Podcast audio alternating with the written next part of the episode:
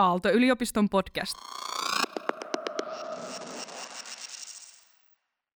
Tämä on Ajatuksia Otaniemessä. Aalto-yliopiston ylioppilaskunnan podcast. Tällä kertaa jakson aiheena ovat kestävät kaupungit, kaupunkisuunnittelun ja rakentamisen näkökulmista. Jakson on haastateltu Espoon kaupungin kestävän kehityksen johtaja Pasi Laitalaa sekä Bonava Suomi Oyn projektinjohtaja Kuisma Reinikaista. Tämän podcastin aikana tulet kuulemaan vastauksia muiden muassa seuraaviin kysymyksiin. Mistä koostuu suuri osa rakentamisen hiilijalanjäljestä? Miten kaupunki ja yritykset tekevät yhteistyötä kaavoituksessa? Ja mitä uusia teknologioita tulevaisuuden kaupunkeihin kuuluu? Minä olen Olli Kesseli, tämän jakson juontaja, ja eiköhän kuunnella. Ensiksi lyhyt taustoitus kuulijoillemme, eli miksi kestävyys on tärkeää juuri rakentamisessa ja kaupunkisuunnittelussa ja mitä kaikkea siihen liittyy tosiaan tämä kestävyys pitää vielä ajatella aika monialaisesti, että puhutaan ympäristöllisestä kestävyydestä, taloudellisesta kestävyydestä, sosiaalisesta kestävyydestä. Jos näin ei toteudu, niin ongelma saattaa olla se, että ihminen ei halua asua semmoisessa paikassa. Jos se on taloudellisesti kestävä, hänelle varaa siihen, niin toisaalta se on myös kallista silloin kaupungille, rakennuttajille. Jos se on sosiaalisesti kestävää, niin sitten ihminen kokee sen epähoukuttelevaksi eikä halua muuttaa sinne ja sitten meille tulee alueita, joilla kukaan ei halua asua, jotka ei toimi – että kyllä tämä kestävyys on kaikki nämä osa-alueet ajatellen erittäin tärkeää. Kuisma on opiskellut maanmittausta sivuaineenaan yhdyskunta- ja kaupunkisuunnittelu, joka vei hänet konsulttimaailmaan maankäyttöön ja kaavoitukseen 19 vuodeksi. Nykyään Kuisman työnkuva on rakennuttamisen projektinjohtajana hankkeiden alusta vastuuaikaan asti.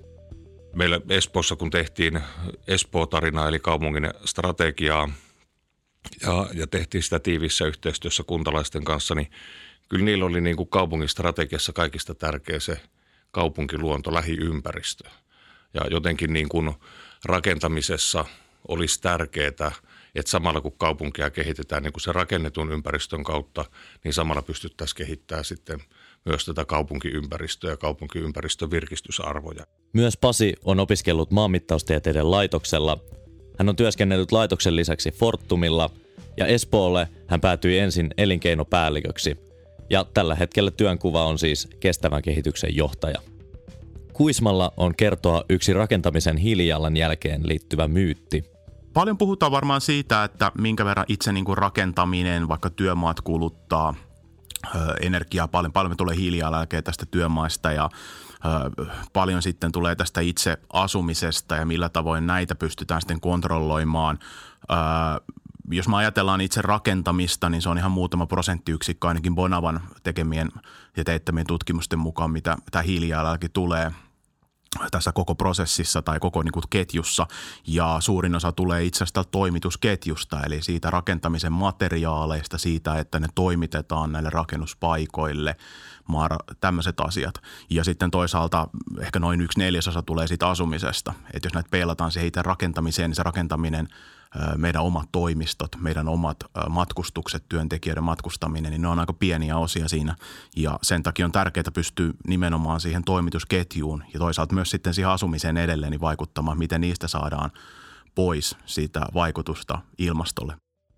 Seuraavaksi kuulemme, miten yritykset ja kaupunki tekevät yhteistyötä kaavoituksessa ja miltä tämä yhteistyö näyttää tulevaisuudessa – No näin rakennuttajan näkökulmasta niin tehdään yhteistyötä esimerkiksi kumppanuuskaavoituksien kautta, että jos meillä on, viitataan tuohon mitä Pasi toi esille, että jos mennään esimerkiksi viheralueiden mielellä mennään viheralueiden ulkopuolelle ja silloin voidaan puhua vaikka tämmöistä purkavasta täydennysrakentamisesta, jossa jotain sellaista rakennetta, jota ei nykyisellään enää käytetä tai voidaan kokea vaikka, että se on nyky, nykytavalla niin tuottaa – enemmän, enemmän hiilijalanjälkeä kuin se, että tehtäisiin siihen vaikka hyvälle sijainnille kestävää asuinrakentamista, niin siinä kohtaa tietysti lähdetään mielellään kumppanuuskaavoituksen kautta kehittämään sitä aluetta, eli muuttamaan kaavaa, tekemään siihen uutta toimintoa ja hakemaan kaupunkien kanssa sitten sitä parasta mahdollista ratkaisua, jotta me pystytään tekemään kestävää kaupunkia. Ja kyllä tässä niin kuin yhteistyössä, niin siinä on pitkät perinteet, että, että Espoo on sellainen kaupunki, jolla on vähän omaa maaomaisuutta ja, ja tota, aina kun Espoota on kehitetty ja Espoota on rakennettu, niin se tehdään yhdessä maanomistajien, rakentajia kaupungin kanssa ja, ja varmasti niiden kaikkien tuota tavoitteiden yhteensovittamisessa on myös pitkät perinteet, että, että näinkin hyvin ollaan saatu kehitettyä tätä kaupunki. Espoo kasvaa kovaa vauhtia. Se on merkki myös siitä, että me ollaan onnistuttu kehittämään tämän kaupungin vetovoima ja kilpailukykyä. Ihmiset ja yritykset hakeutuu Espooseen ja näkee sen niin kuin hyvänä, hyvänä tuota noin ympäristönä. Ja, ja tota, tämä yhteistyö on niin kuin monella tavalla poikinut hedelmää. Jos ajatellaan niitä erilaisia tavoitteita, mitä rakentamiseen, infraan, liikkumiseen, tämmöiseen kokonaisen kaupungin kehittämiseen liittyy, niin kaupungilla on omat tavoitteet, rakennuttajalla omat tavoitteet, niin ne saadaan parhaalla mahdollisella tavalla silloin hyväksytty, tai yhdessä niin kuin hyväksyttyä sillä tavalla, että saadaan tehtyä sellaisia ratkaisuja, jotka on kaikille osapuolille parhaita mahdollisia. Esimerkiksi rakennuttajat voi tulla joitain huomioita vaikka energiatehokkuuteen, energiaratkaisuihin liittyen, jotka ei välttämättä kaupungilla ole niin tarkasti tiedossa ja silloin nämä saadaan sinne sisään, pystytään tekemään hyviä energiaratkaisuja sillä tavalla, että ne on jos ajatellaan vaikka asumisen kohtuuhintaisuutta, mikä on meille hirveän tärkeää, niin pystytään tekemään ne kohtuuhintaista asumista, mutta silti tekee tosi hyviä ratkaisuja ympäristöä vaikka sosiaalisen kestävyyden kannalta. Kaupungin toiminnallisuuksien kehittämisessä ja, ja uusien alueiden tuota, no, rakentamisessa, niin varmaan uskon, että jatkossa se vuoropuhelu tulee olemaan vieläkin laajempaa kuin maanomistajien, rakentajien ja kaupungin välistä vuoropuhelua. Ja uskon, että sinne tulee uusia, uusia toimijoita tuomaan ikään kuin – tavoitteita, vaikka nyt älykkään liikkumisen tai autonomisen liikkumisen, mistä on paljon puhuttu, että, mitä ne robottiautot teettää sitten tulevaisuudessa tai, tai äh, robottipussit teettää sitten tulevaisuudessa ikään kuin haasteita siihen kaupunkiympäristöön. Sitten tosi paljon varmaan teknologian kehittämisen myötä esimerkiksi turvallisuusasiat nousee esille, millä tavalla ilmaliikenteen kautta hoidetaan turvallisuuteen liittyviä asioita, esimerkiksi droneet, niiden lataamiset, paikat ja, ja kaikki tämän tyyppiset asiat. Et siihen kaavoittajan pöydälle varmaan tulee monia asioita, mutta on myös paljon semmoisia asioita, mitkä ei siihen kaavoittajan pöydälle mahdu, mutta tulee kuitenkin siihen ihmisten arkeen ja siihen kaupunkiin sisälle. Ja just liittyen tuohon, mitä Pasi nosti hyvin esille, että äh, mä oon itse aina kokenut pitkään kaavoitusta tehte, tehneenä, että kaavoitus on äh, suunnittelun lisäksi niin ensisijaisesti ongelman ratkaisua, tavoitteiden yhteensovittamista. Ja silloin on tärkeää, että ne kaikki tavoitteet pystytään tunnistamaan helposti.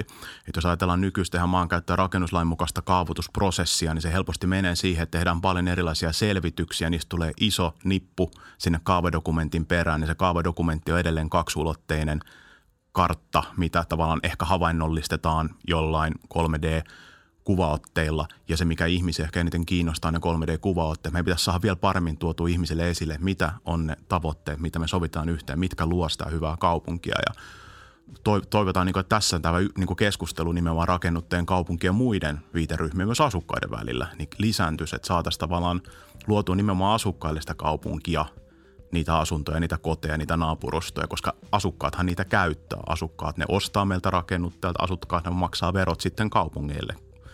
Eli asukas on kuitenkin se tärkein palanen tässä kokonaisuudessa. Ja tämä pitäisi saattaa suunnittelu suuntautumaan sille, että me tehdään asukkaille parasta mahdollista ratkaisua. Ei vaan meille, rakennuttajalle tai kaupungille. Eli paljon on jo tehty, mutta paljon on myös tehtävää, jotta me kaikki voimme asua paremmissa, kestävämmissä kaupungeissa. Seuraavassa Pasi ja Kuisma esittelevät, mitä käytännön tason kestäviä ratkaisuja on jo olemassa meidän kaupungeissamme. Sitten kun me puhutaan näistä parhaista käytännöistä, niin, niin tota, ne kyllä tarkoittaa sitä, että ne on samanaikaisesti taloudellisesti, ekologisesti, sosiaalisesti ja kulttuurillisesti kestäviä. Ja, ja tota, se samanaikaisuus lisää pikkusen sitä vaikeuskerrointa, että, että pelkällä rahalla ei pysty hommaa ekologisuutta, koska se ei sitten ikään kuin toistu markkinoilla ja, ja silloin meidän niin kuin ratkaisujen hiilikädenjälki jää tosi pieneksi. Semmoisissa harvemmin ollaan tuota noin mukana, mutta semmoisia hyviä konkreettisia ratkaisuja on esimerkiksi se, että, että, että Espoon asunnoilla otettiin käyttöön tämmöinen älykäs lämmön ohjaus ja päästötön kaukolämpötuote – tuote ja, ja se on nyt otettu käyttöön 15 000 Espoon asunnossa, joissa asuu 30 000 espoolaista, eli enemmän kuin 10 prosenttia. samalla kun se parantaa sisäilman niin kuin lämpötilaheittoja, se pienentää energialaskua ja sitten kun vielä käyttöön on otettu Fortumin kanssa sovittu päästötön kaukolämpö, joka on tuolta Suomen lämpöpumpulta tuotettua, niin, niin siinä on saatu päästöt poistettua, energialaskua pienennettyä ja asuntojen sisäilmaolosuhteita lämmön osalta tasattua. Ja, ja tota, liikkumisessa Leppävaaraan on tullut 20 sähköpussia. Moni varmaan nauttii siitä, siitä tuota noin jo pelkästään pysäkillä ollessaankin, kun ei ihan, ihan kauheasti savuta naamalle, kun ne isot pussit siinä kulkee. Se on Suomen suurin sähköpussi tämmöinen kokonaisuus, mikä siellä liikkuu. Ja, ja sitten on paljon muita erilaisia liikkumiseen ja energiaan liittyviä asioita, mitä jatkuvasti tehdään. Me tehtiin tuossa joku aika sitten ihan Euroopan tasolla, eli kaikissa niissä maissa, missä Bonava toimii, niin tehtiin laajaa tutkimusta, missä haastateltiin tuhansia ihmisiä siitä, että minkälaisia koteja he haluavat, minkälaisia naapurustoja he haluavat. Ja näiden tutkimusten tuloksia on meillekin käytetty siihen, että me koitetaan ja kehitetään koko ajan parempaa tuotetta, mistä asukkaat tykkäisi olla ja kokisi, että tämä on, tämä on mahdollisimman hyvää kaupunkia, mahdollisimman hyvää naapurustoa. Että ei, ei vaan asuntoja, vaan niitä koteja.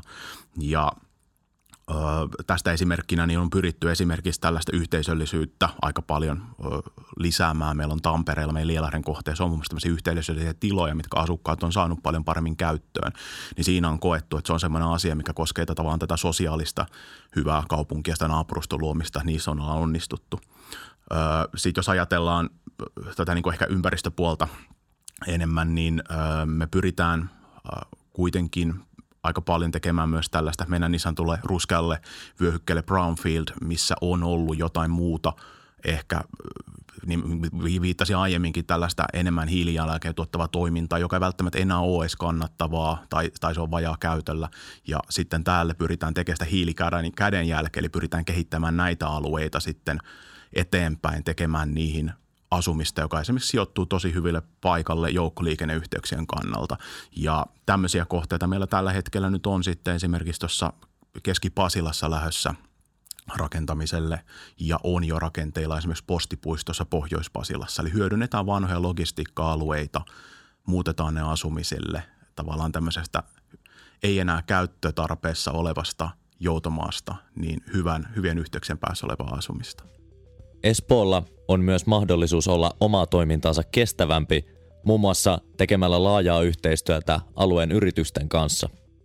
Espoon tavoitteena olla ensi vuosikymmenen loppuun mennessä hiilineutraali kaupunki sillä tavalla, kun sitä nyt on mitattu näitä kaupunkien päästöjä HSYn toimesta vuosittain. Espoon päästöjen nollaamisella ei, ei vielä niin kuin globaalisti maaliin päästä, mutta, mutta tuota, noin Espoon on – minun mielestä erityinen tehtävä tässä koko hiilineutraaliuskeskustelussa.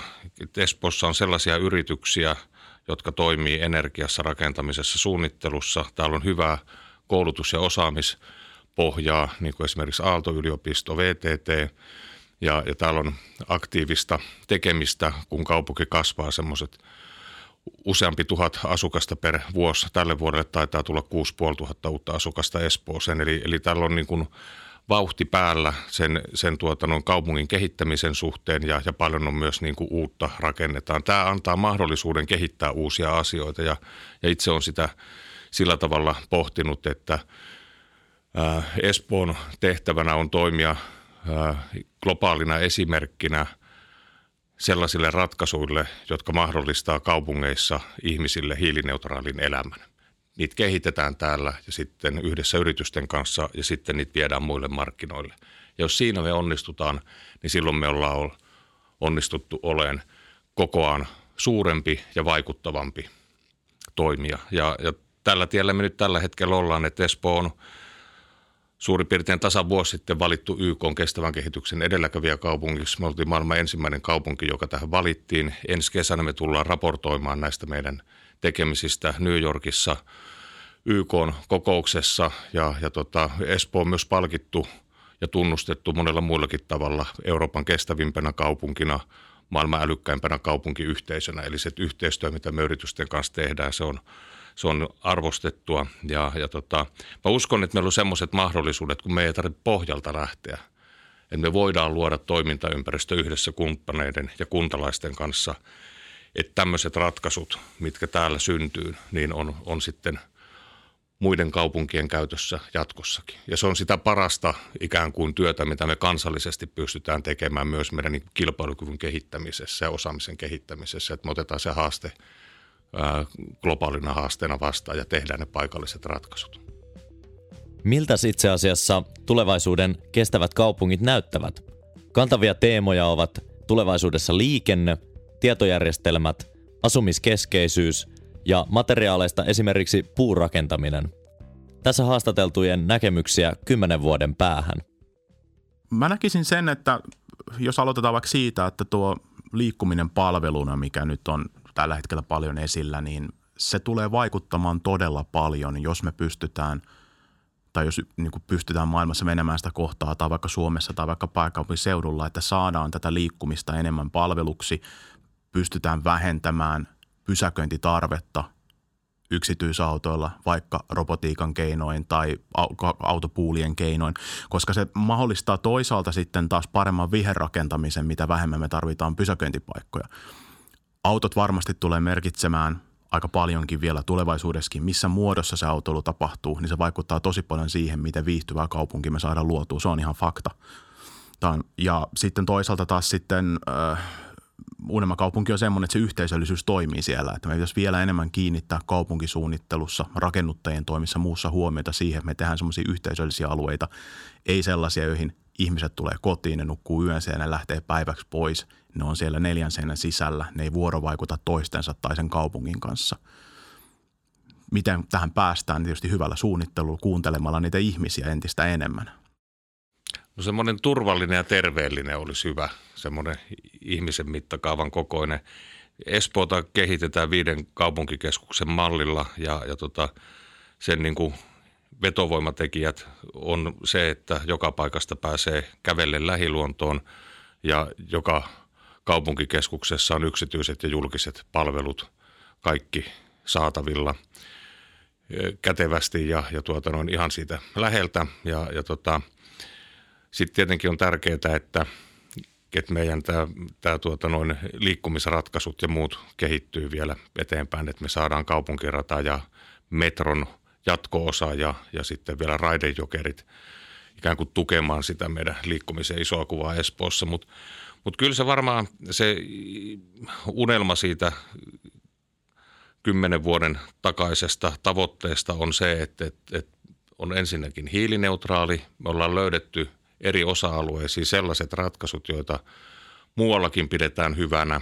Ja meillä on täällä tämä sosiaalisesti eheä Espoo säilynyt edelleenkin ja, ja on sitä osattu vielä entisestään kehittää ja, ja sitten varmasti tämmöiset niin kuin arjen sujuvuutta parantavat ratkaisut, niin kuin nämä liikkumispalvelut maassit, mistä äsken todettiin, voi olla yksi niin kuin hyvä täydentävä osa siinä liikkumisen kokonaisuudessa ja, ja, ja sitten ylipäätään semmoiset niin kuin oppivat taustajärjestelmät, jotka helpottaa sitä ihmisen arkea, että, että päästään enemmän siitä – nappuloiden kääntämisen kohdasta sitten ikään kuin käyttämään aikaa muihin, muihin tuota noin tekemisiin, että et, et eri järjestelmät osaa pitää huolta niin siitä liikkumisesta kuin rakennuksista kuin, kuin monista muistakin asioista. Uskon, että ne tulee tapahtuu applikaatiotasolla puhelimissa ja ja, ja muissa niin on jo valtavasti tullut ominaisuuksia lisää kymmenen vuoden takaisin, kun peilaa. Et, et, tota,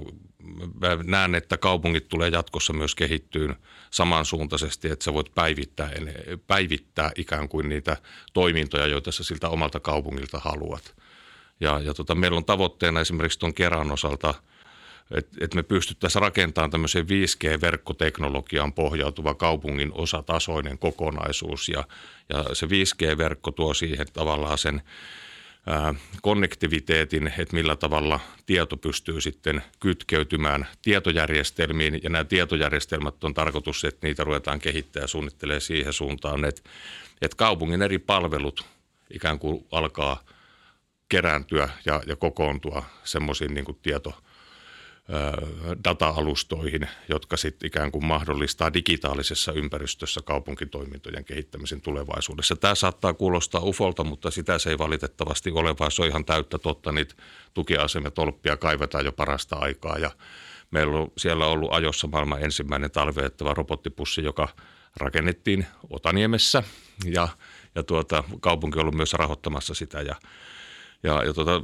että niitä ruvetaan pikkuhiljaa tuomaan niitä oikeita semmoisia ratkaisuja tänne kaupunkiympäristöön. Ja, ja kaupungin tehtävänä on, että meidän niin kuin viisautta ja neroutta on se, että kuinka paljon me saadaan yrityksiä eri toimijoita hoksaamaan tämä kehitysympäristön mahdollisuudet ja, ja niin kuin avaamaan sitä, että ne, keitä esimerkiksi 5G asiat tulevaisuudessa kiinnostaa ne yritykset, ne sitten löytää sen paikan sieltä kerrasta, että sinne mennään testaa siihen Nokian pääkonttorin etupihalle. Että siitä se lähtee.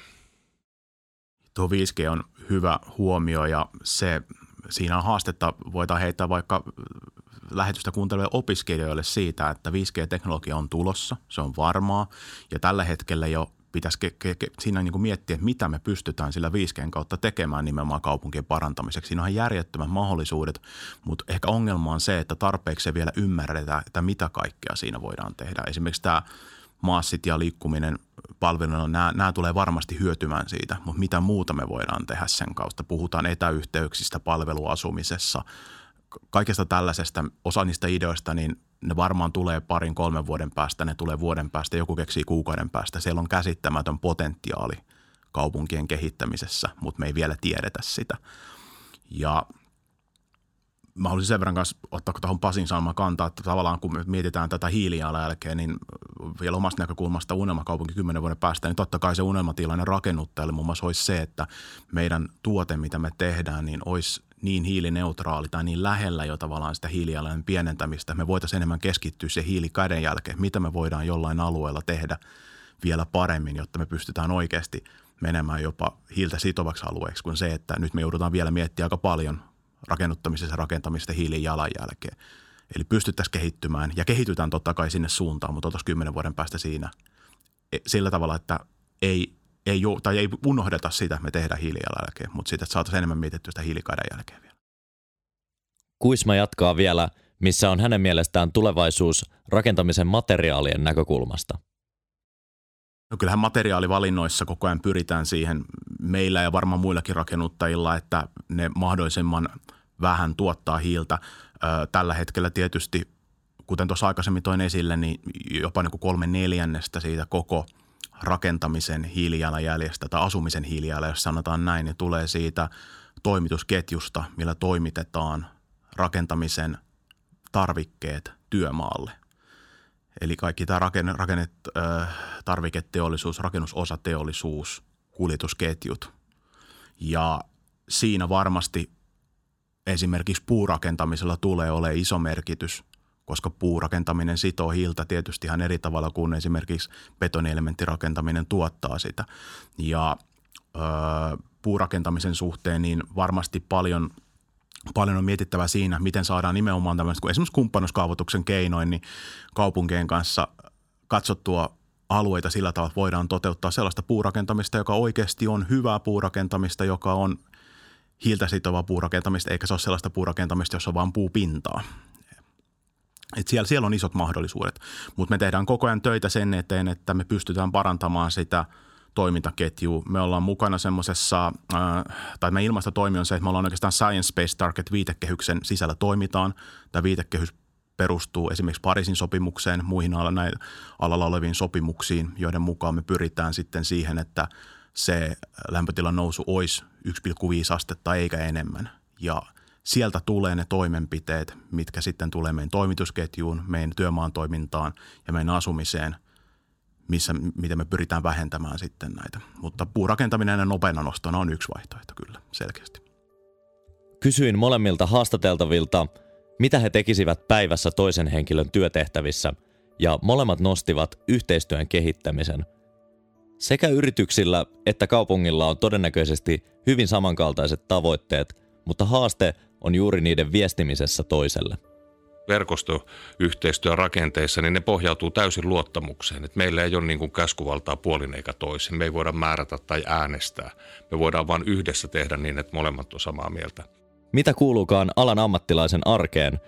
Eli mitä projektia tai tehtävää vieraamme lähtevät työstämään seuraavaksi? Meillä on ollut paljon hyviä työpaikkoja auki, joten rekrytoinnin merkeissä jatketaan ja yritetään saada koko kokonaisuus tällä viikolla pakettiin. Ja, ja tota, sitten näistä toiminnallisista projekteista, niin, niin tota, mihin, niihin sitten ensi viikolla aika mahdollistaa, niin ne on nämä smart city-asiat, energia-asiat, liikkumisen asiat ja kiertotalouden asiat, kaikkien näiden kokonaisuuksien ää, käynnistämistä ja eteenpäin laittamista, että ne on sitten ne lähipäivät on, on sitä työtä tiivisti. Ne on nyt ollut vähän rekrytoinnin jaloissa, mutta, mutta tärkeää, että saadaan ihmiset mukaan ja tekemään sitten näitä asioita kaupungille. Mulle itselleni on siirtynyt juuri meillä niin sanottu postipuiston investointi, eli postipuisto on tämä Pohjois-Pasilan uusi alue, joka sijoittuu entiselle maaliikennekeskuksen alueelle, tosiaan Pohjois-Pasilaan ja ä, siellä on erilaista asumismuotoa, siellä on hitasta, siellä on vapaarahoitteista, sinne tulee vuokrakohteita, eli hyvin paljon erilaista hallintomuotoa. Ja sitten vastataan varmasti tähän – niin kuin sosiaaliseen näkökulmaan tässä kaupunkikehittämisessä, mutta sitten totta kai kun mennään tämmöiselle vanhalle logistiikka-alueen, niin ympäristönäkökulma myös korostuu siinä. Ja sinne koitetaan meidän yrityksen tavoitteiden mukaisesti tai koitetaan vaan tehdään niin kuin hyvää naapurustoa, eli tulee useita eri taloja ja tehdään semmoista yhteisöä sinne. Ja siinä on mulla paljon opittavaa, kun se siirtyi mulle tässä vasta ikään, mutta tota, tosi mielelläni lähden tekemään sitä ja katsomaan, että miten saadaan tehtyä siitä mahdollisimman hyvä kohde ja hyvä kaupunki. Tämä oli Ajatuksia Otaniemessä, Olli Kesselin tuottama Aalto-yliopiston ylioppilaskunnan podcast. Lue lisää ayy.fi.